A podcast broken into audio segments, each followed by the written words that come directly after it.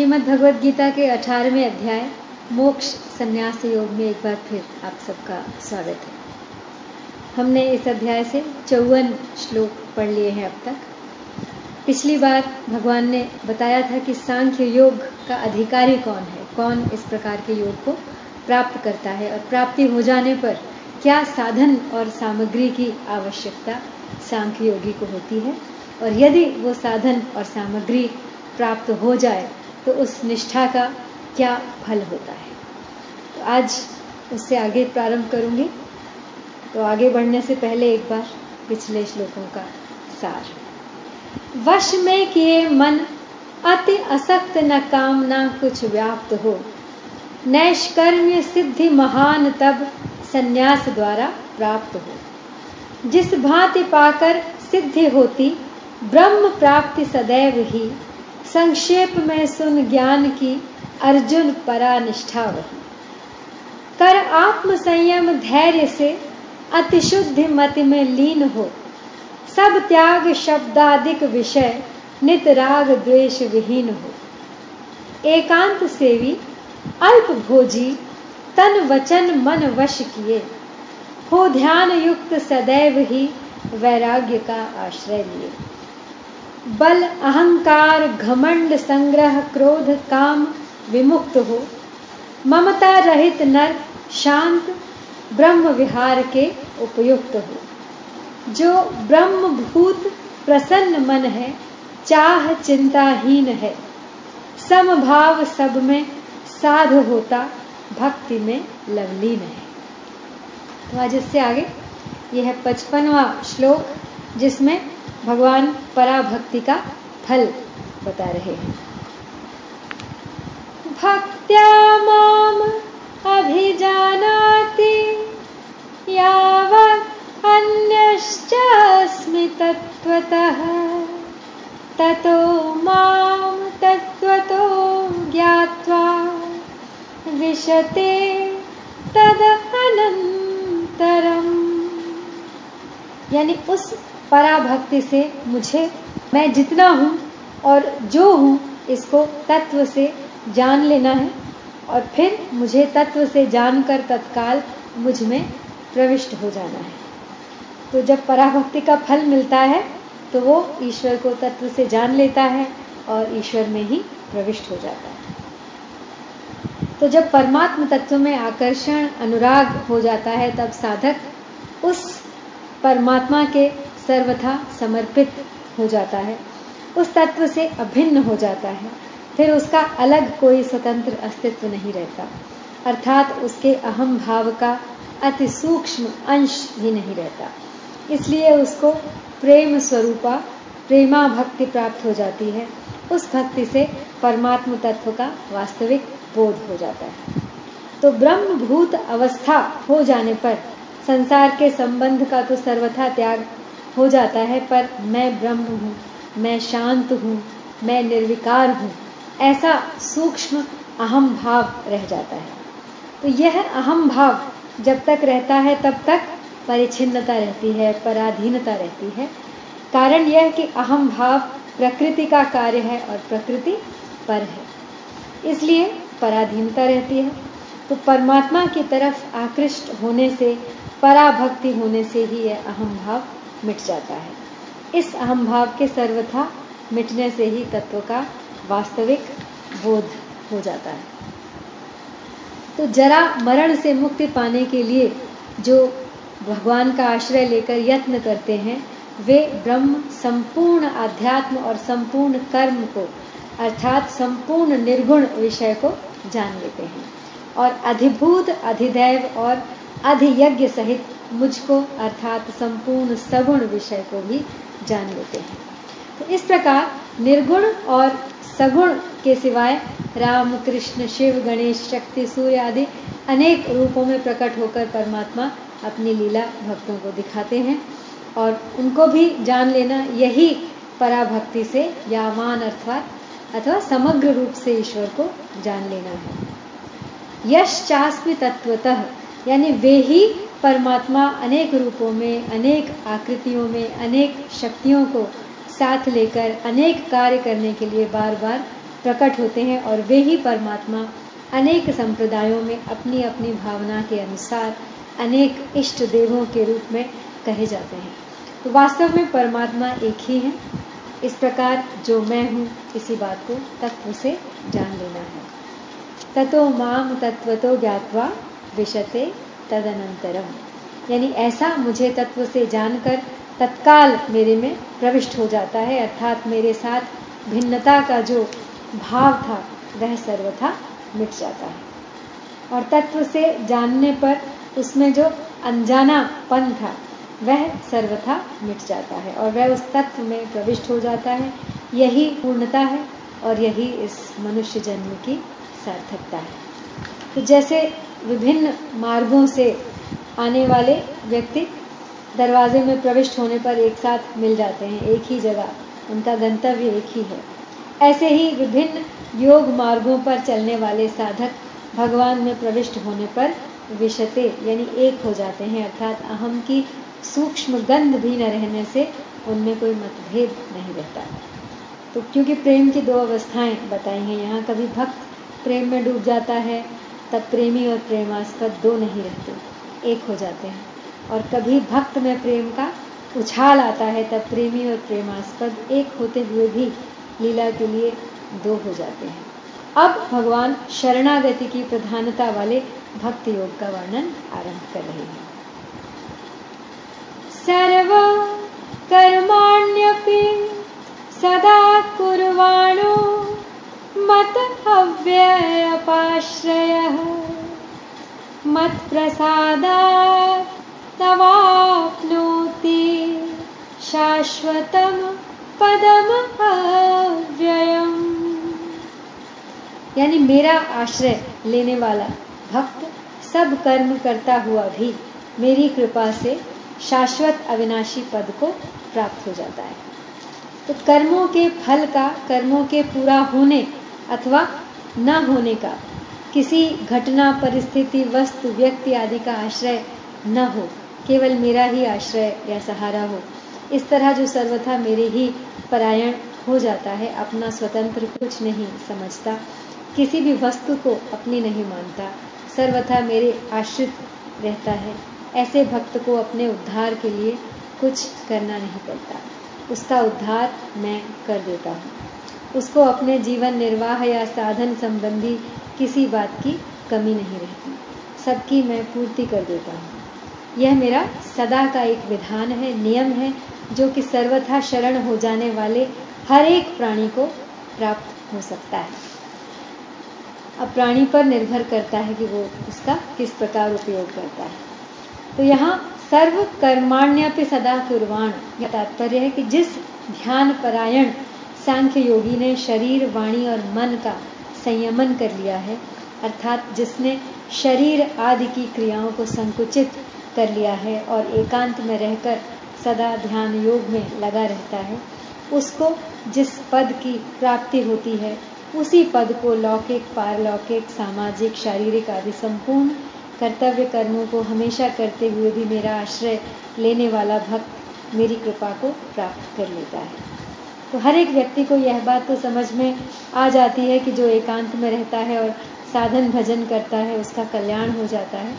परंतु यह बात समझ में नहीं आती कि जो सदा मशीन की तरह संसार का सब काम करता है, उसका कल्याण कैसे होगा?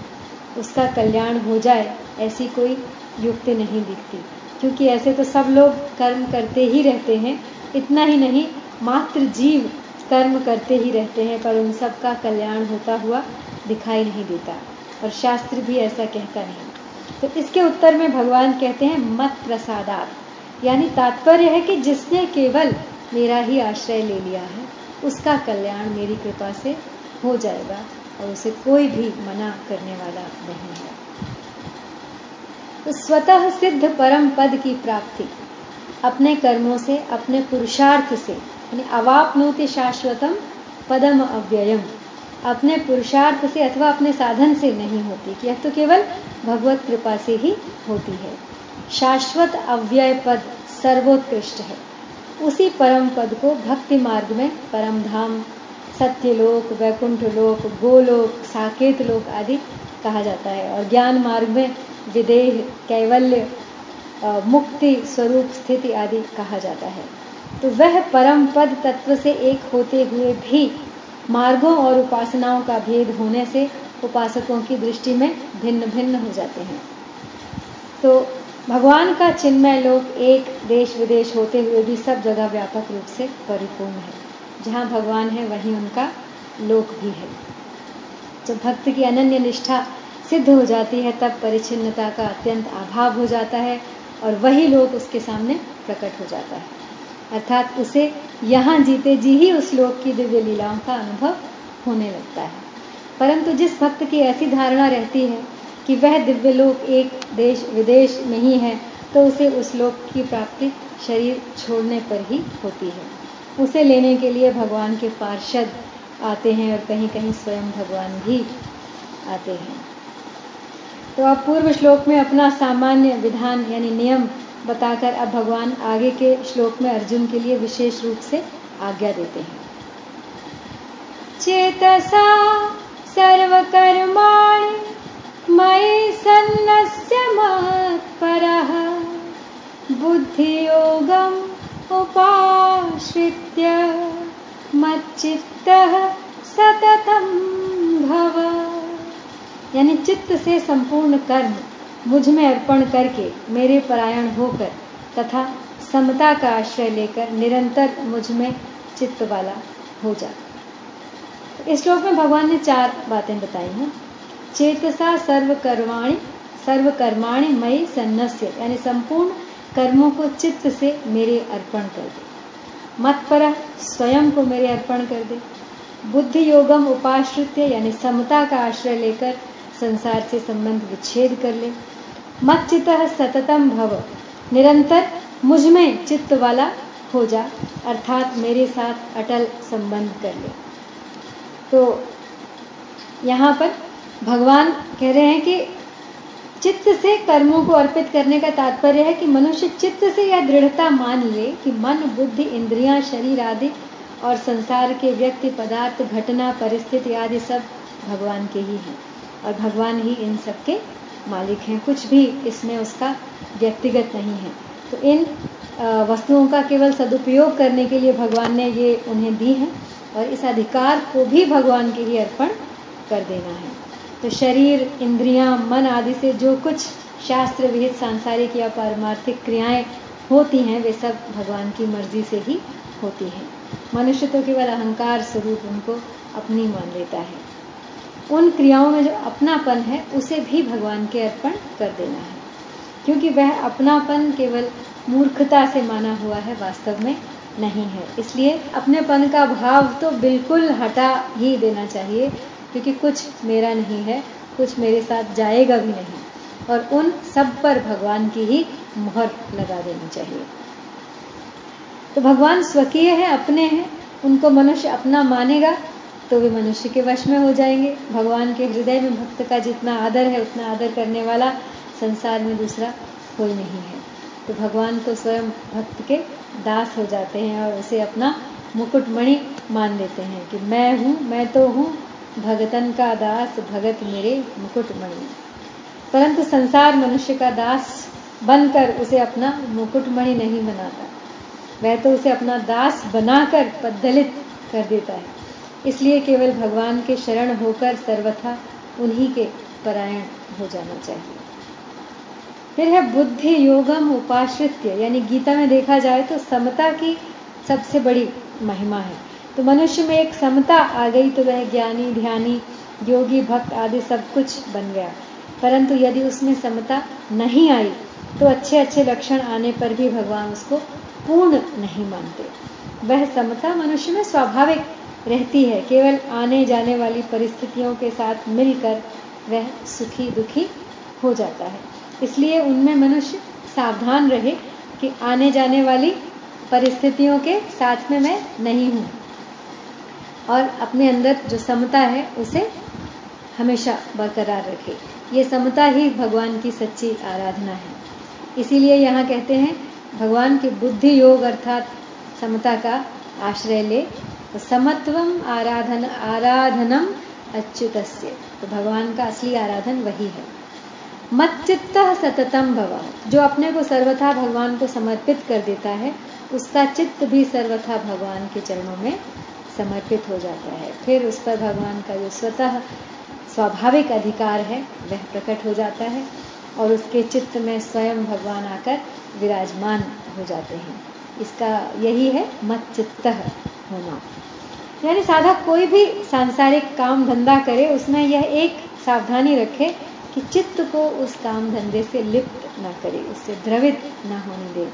चित्त को संसार के साथ घुलने मिलने न दे कदाकार न होने दे। प्रत्युत उसमें अपने चित्त को कठोर रखे। भगवान का जप, कीर्तन, भगवत चिंतन आदि भगवत संबंधी कार्यों में चित्त को द्रवित करता रहे। द्रवित करने का स्थान दूसरा है, तल्लीन करता रहे। रस में चित्त को निरंतर लगाता रहे ईश्वर भक्ति के। तो इस प्रकार करते रहने से साधक बहुत जल्दी भगवान में चित्त वाला बन सकता है। तो अब पूर्व श्लोक में दी हुई आज्ञा को आगे के दो श्लोक में क्रमशः अन्वय और व्यतिरेक रीति से दृढ़ करते हुए भगवान कहते हैं, मच्चित्त सर्वदुर्गाणि मत्प्रसादात्